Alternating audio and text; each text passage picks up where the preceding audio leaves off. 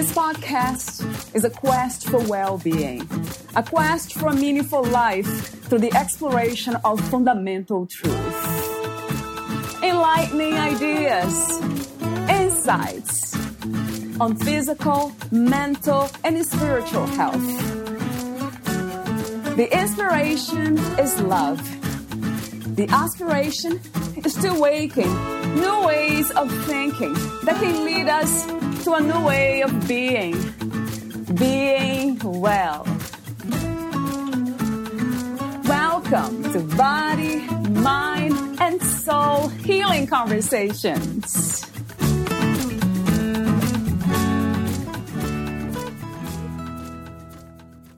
Each woman has a unique history that's made up of many small stories.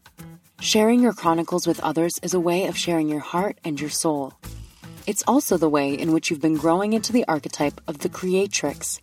Your narratives are what connect you to other women and to your shared humanity. Every woman I've ever known has a tale to tell that is brave and beautiful, sad and sweet. Knowing your stories and those of women around you can change the way you see the world, and even change the world as you become the creatrix.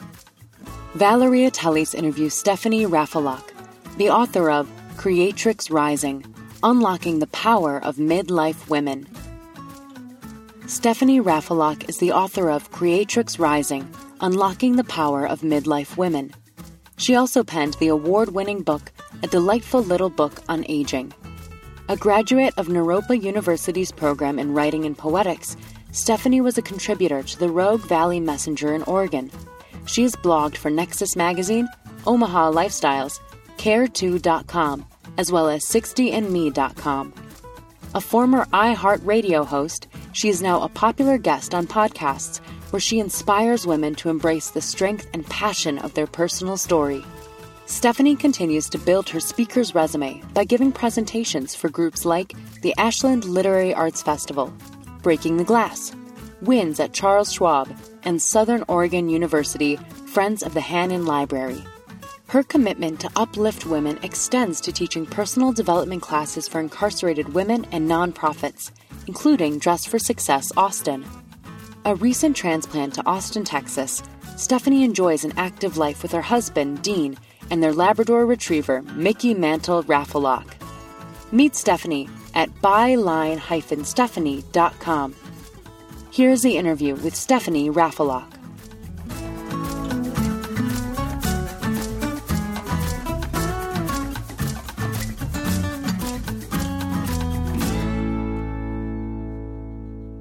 In your own words, who is Stephanie Raffelock? Wow, who is Stephanie Raffelock? I would say Stephanie Raffelock is a mixture of love and light, sorrow and regret, joyfulness and celebration. I'm all of it. It's I my heart feels textured from the life I've lived and and I'm blessed to be at an age where certain emotions or emotional states I just don't judge anymore. It's like it all contributes. You know, there's always wisdom lurking in the grit of life. So I'm all those things. So you wrote the book, your latest book, Creatrix Rising Unlocking the Power of Midlife Women. Talk to me for a moment about the inspiration and the intention of writing this book, Stephanie. In the last several years, I've seen this shift like a collective consciousness shift in the women around me. And I mean, it's widespread. So there were three events that really inspired me to do this book. The first was the Women's March of 2017. It was such a unifying moment for women to get together. And this time we weren't marching alone like we did in my generation. This time we were marching with husbands and sons grandfathers and grandmothers and there you know everyone was represented. But that march changed a lot of things. It i think it made us realize that we've got power. The second thing that happened was that the election in 2018 which would be the midterms more women over the age of 50 ran for local state and national office than ever before in this country's history and the third thing that happened was hashtag Me Too, which was a real important piece because women, especially of my generation, often carried around that dirty little secret. And sometimes you'd share it with a, a girlfriend in the ladies' room, but more often than not, you would get a response of, I know it's terrible, but boys will be boys. There was something about hashtag me too and just that simple little symbol. It's like you didn't have to tell the whole story, but the hashtag me too that says, yeah, I've been there. I know that one. And I felt like it liberated us, it unburdened us from this secret.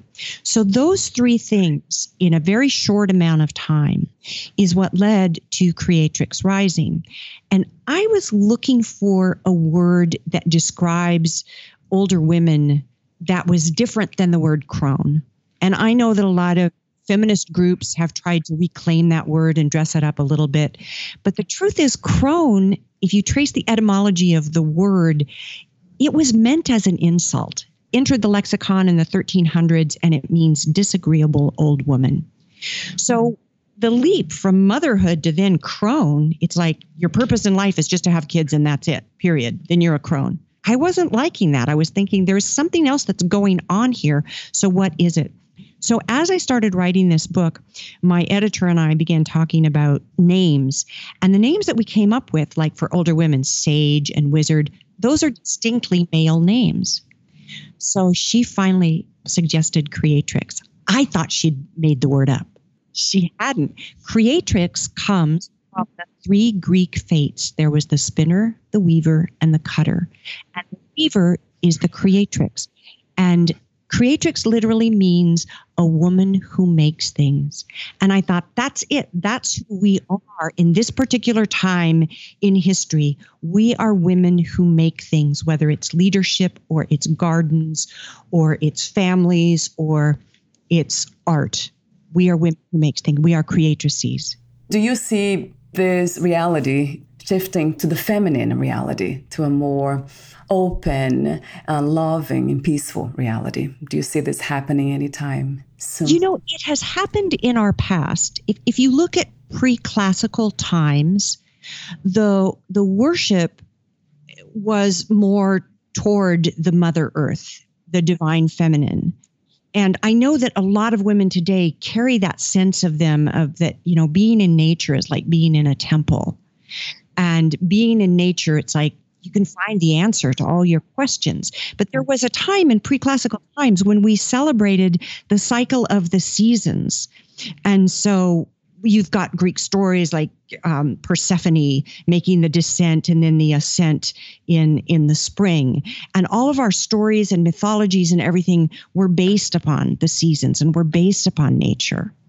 Um, fast forward a bit, and with the um, widespread influence of the monotheistic traditions, Christianity, Judaism, and Muslim, things shifted because in nature there's not really a hierarchy. There's a sense of belonging.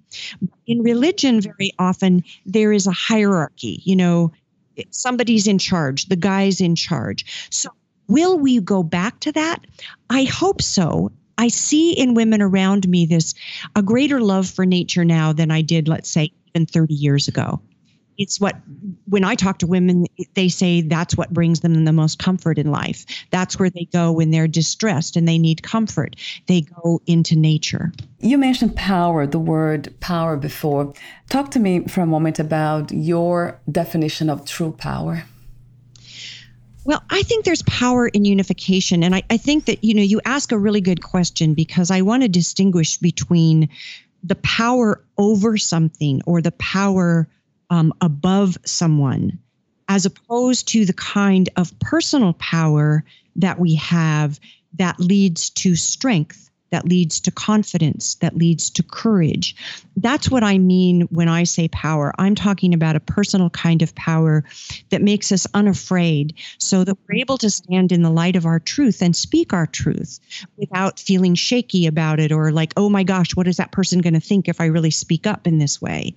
That's the power that we want is that it's like it's a it's an opening of the of the chest of the heart of the mind it's it's like when you really pull yourself up straight instead of hunching over you know it's an expansion not a contraction Another question I have for you, the initial questions, is about this sense or this understanding of the embodiment of being a woman.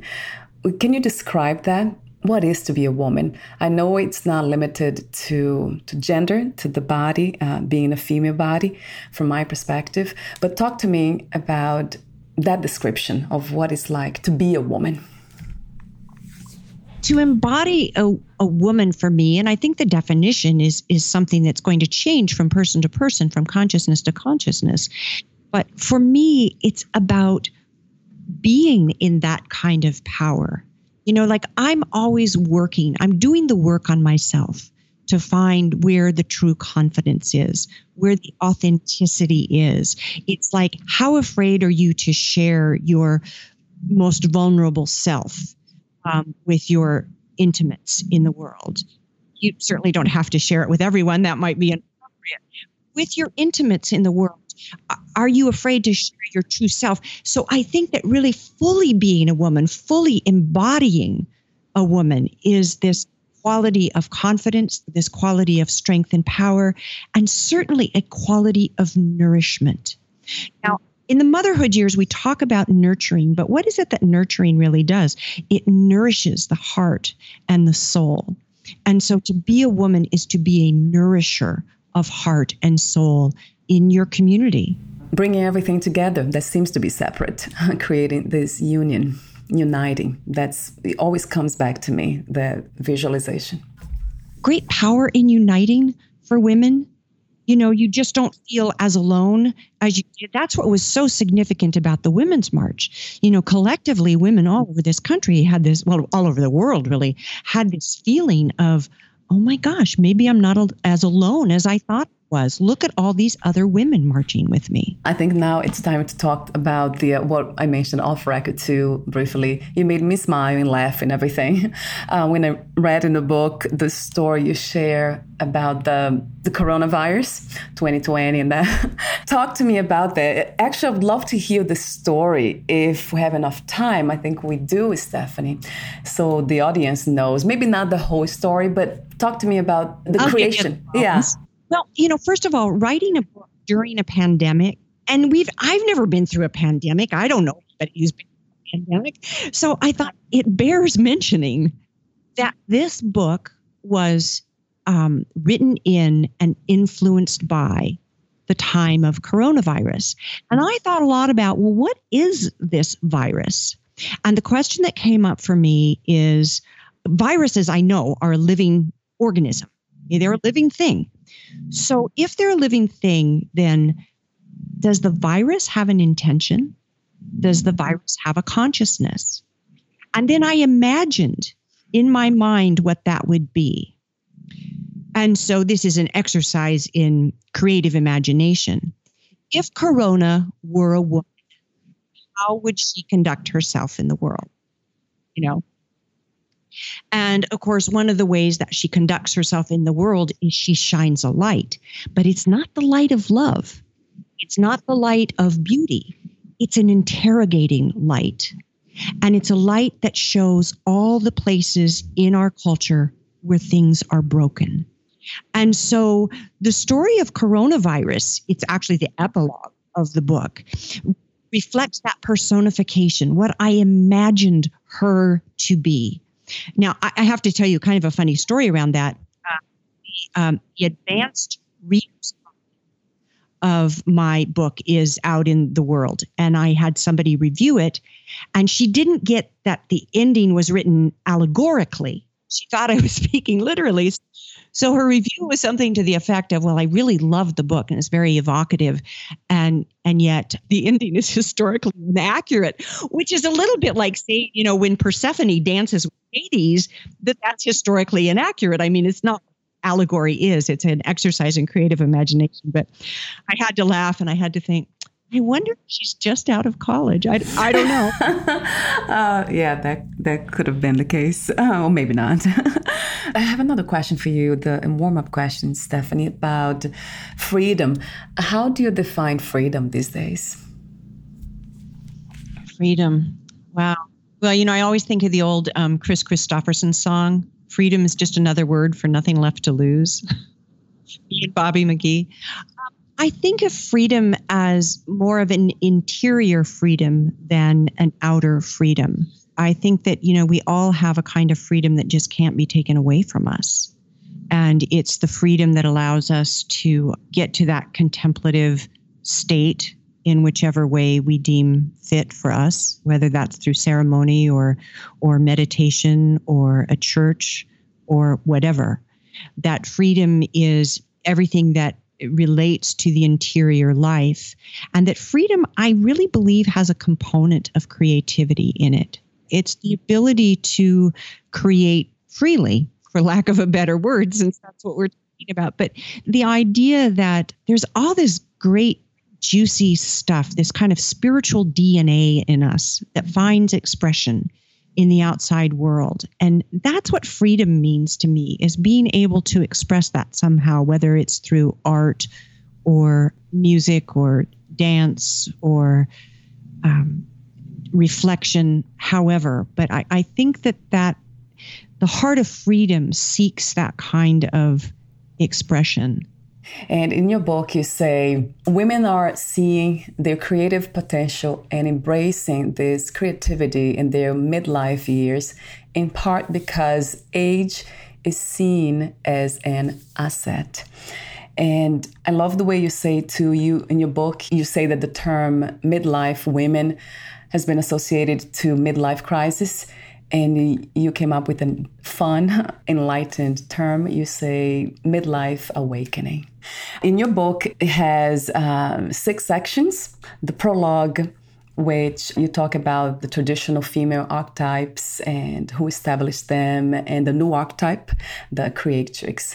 So, talk to me for a moment about the traditional female archetypes and who established them, which we already have an idea, but. Defined by a guy. Um, yes. I mean, there have been lots of female archetypes throughout mythology. But the most recent ones that kind of show up in our culture were the trilogy of Maiden Mother Crone. And that came from the poet and novelist Robert Graves, who wrote a book in the, um, oh gosh, I'm thinking it was the early 1940s called The White Goddess. And the White Goddess was an homage to his muse, and he saw woman as his muse. And so it was the muse of the maiden, the mother, and the crone. Well, really, with the exception of mother, two of those words are terribly outdated. Yeah. I don't know of any young woman who thinks of herself as a maiden or probably uses the term like in my generation we would talk about your married name and your maiden name and that's not even an issue now so that's a word that needs redefining too but probably by somebody that's closer to that age and phase of life than i am at this point and then the word crone, of course, needs redefining. Um, yeah. And that yeah. is where I think creatrix takes place of that. So that's where that maiden mother crone came from. It was adopted by neo paganism and sort of became a thing. Maiden Mother Crone, you know, represented the goddess trilogy, the waning moon, the full moon, and the waxing moon. And so, you know, it, it was dressed up a lot. You know, women have been looking for what defines them. But I like the word creatrix so much more, and I'm hoping that as time goes on, someone will tackle that word maiden because there's a lot to unpack there that is the at the effect of you know thousands and thousands of years of archetypal conditioning. That's where it came from, uh, Rob, the poet and novelist Robert Graves. I love that, Stephanie. This new concept, which is very timely now, the creatrix and I have never had children, and I don't think I will ever have. So, and I do interview mothers, and I have them around me, of course, my own mother. And I often ask the question about if we miss anything, if I am missing anything as a woman who have chosen not to have children. So I would ask the question to you. Well, I don't think so. And I never had children either. So I don't have a, you know, a concrete answer. My road it was just a different path that was set out before me. And I didn't buy the myth that you can have it all. You can have the marriage and the kids and the career. And, you know, to me, that always just sounded like burnout. Yeah. yes, it does. So, yeah, very much. I don't think it's that we miss anything. I think that we just get a different experience of life. You yeah. know, it's yeah. well, did you miss anything by not being a doctor? Mm. Well, probably not, but you did get a different experience of life than if you had gone down the path of becoming a doctor. And so you and I got a different experience of life without children. I think that not having children probably has made me a bit more reflective and contemplative in my later years than if I'd had children and I was, you know, had adorable little grandchildren to dote on. You know, it's like my work continues to be reflective in nature, and um, children and grandchildren aren't as conducive to that. I hope I don't get flack for that because I don't mean it as an insult to anyone. I'm just trying to like, you know, set that there are differences and good, bad, or indifferent. And I think it just comes down to choice. Yeah. And it's giving birth to anything that can unite us like children do. You have given birth to so many creative works, and I have too, and so many women that I know that have never had children. They are still doing this beautiful work of connecting us, connecting communities, people. So it's the same thing to me. I don't see any difference, but I do ask the question because I get different answers. I guess one of the answers I get is uh, unconditional love, that having children, it's a very good way of practicing that kind of love. I'm sure that's true. I'm sure that's really true. I think that, you know, marriage can be a spiritual path too.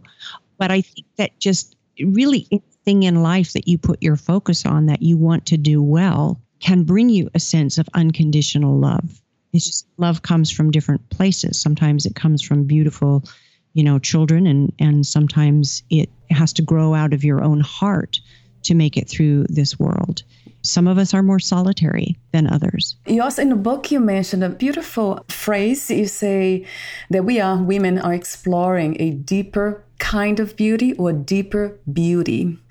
Talk to me about that kind of what is beauty to you, Stephanie, and what does it look like? How would you describe that type of deeper beauty? Beauty is of the heart and the soul. And one of the things that has affected women so much of my generation and your generation and, you know, the generations out there now is this idea of advertising to us 24 7 that if we only used this toothpaste and made our teeth whiter, life would be better. We only could lose those four inches around our thighs. Yeah. Oh my God, the world up. yes. All of that. and so as we get older, I don't know a woman, including myself, has walked past a mirror at my age, just kind of tugged at her neck and going, I wonder if I could just get a there and not do anything else. Well, it turns out you can't. You can't lift without the facelift. I don't True. go down that road. Although I support any woman who decided to do that. But I still think even if you do get the work done, the facelift and, and whatnot, you still mm-hmm. have to come to a place within you where you look at 50, at 60, at 70, and 80 and go, oh my God, my life, myself is so beautiful. Thank you. And that's the beauty that grows of heart and soul.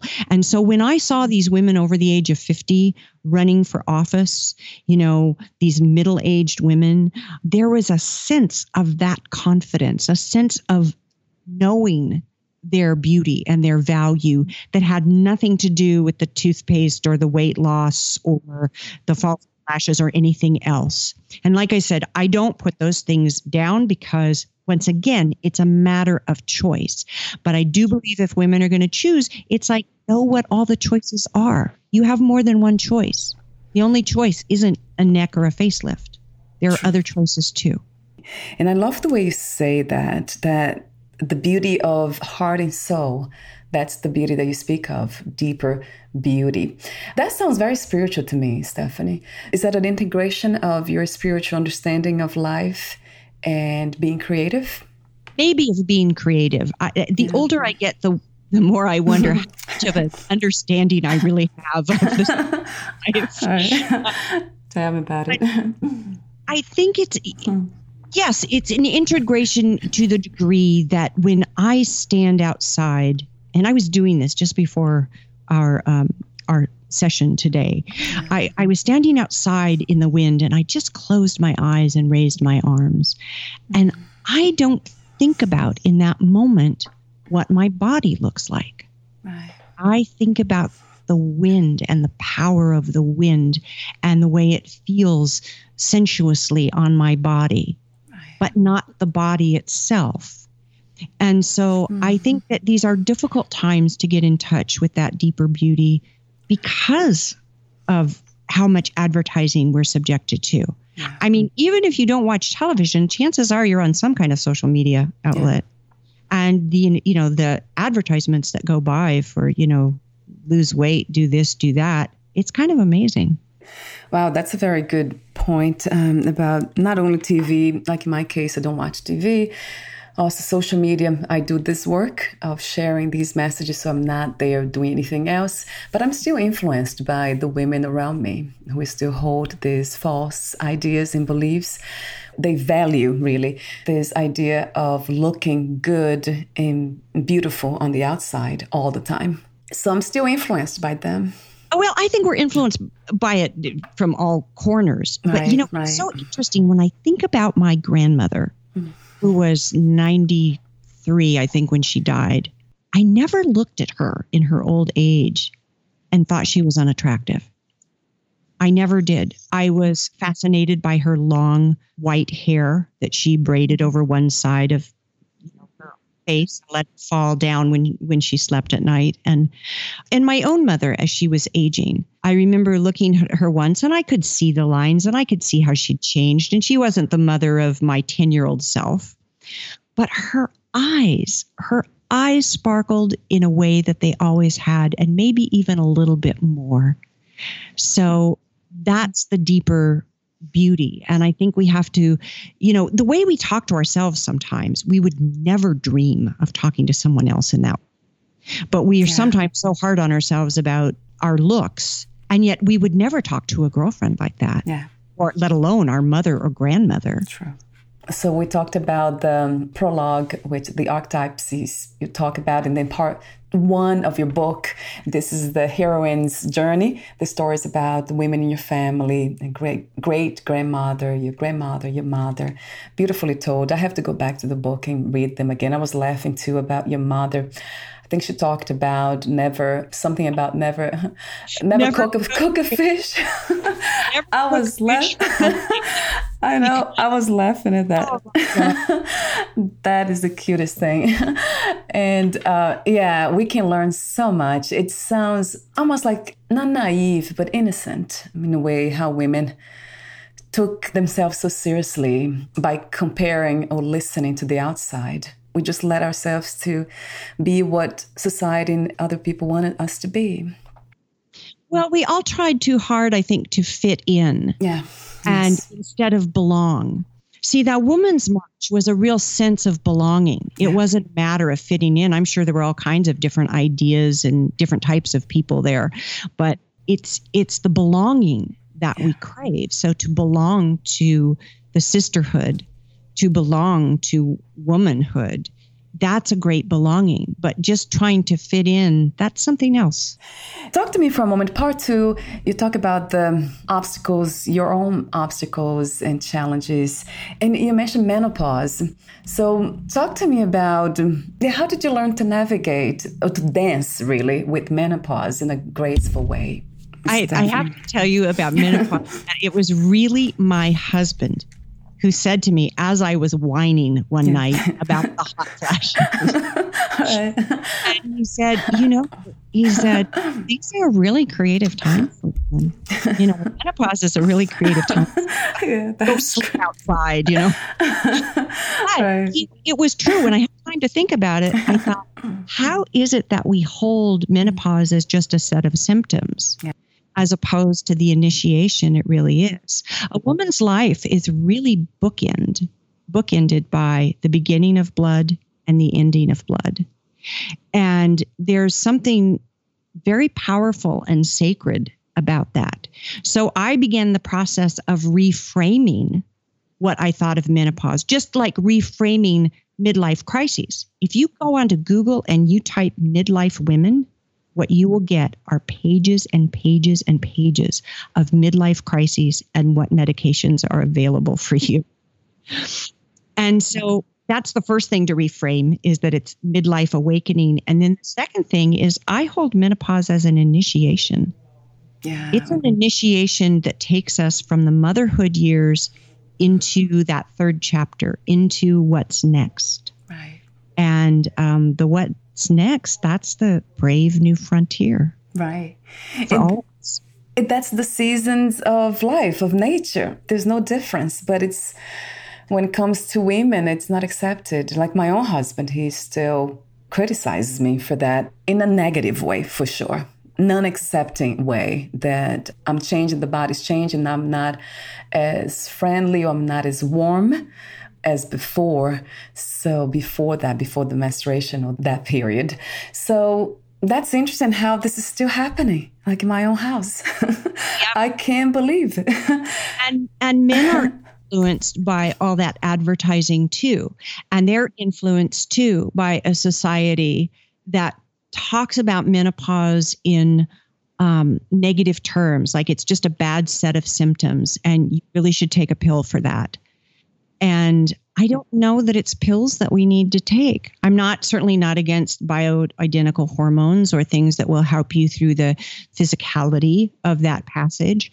But, you know, it's so much more than that. It really is an initiation. And unfortunately, we don't have in this culture the kinds of ceremonies and rituals that would mark something like that. I know that in this day and age, a lot more mothers are um, celebrating their daughter's first period and that's certainly a beginning. Yeah. But then yeah. we have to get to a point where we go, okay, so how do I then celebrate menopause? Yeah. And I know a lot of women listening to this are going, "Are you kidding?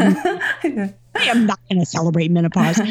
there, there is something to be celebrated, and it's that it is a great, juicy, creative time in one's life, and you don't have to look too far to see women who have gone through menopause who have done amazing things after that fact whether it be the late Ruth Bader Ginsburg or Meryl Streep or Judi Dench, you know, whoever you look at. I always like to say, start in your own neighborhood. There is some cool older woman in your neighborhood who's been through this process. Yeah. And watch the way she does life. I think there is something in my area, Vero Beach, Florida. We have belly dancing for older women. Oh, it's beautiful. That's great. I love that. Yes, yeah. And the vibration of that room is just completely changed. It's there's so much grace there, uh, wisdom and grace. Well, and older women belly dancing. I mean, that's a cool thing. I have to tell you, a lot of the stuff, the issues that we have about older women are unique to this country. You know, there yeah. are countries in Europe where women dance the tango. Yes, yeah. know? Yes, of course. And the tango is a very sexy dance. Yes. And belly dancing is a sexy dance. Right.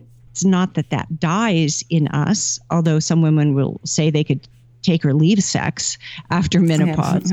But it morphs. It morphs and it changes because we are such creative mm-hmm.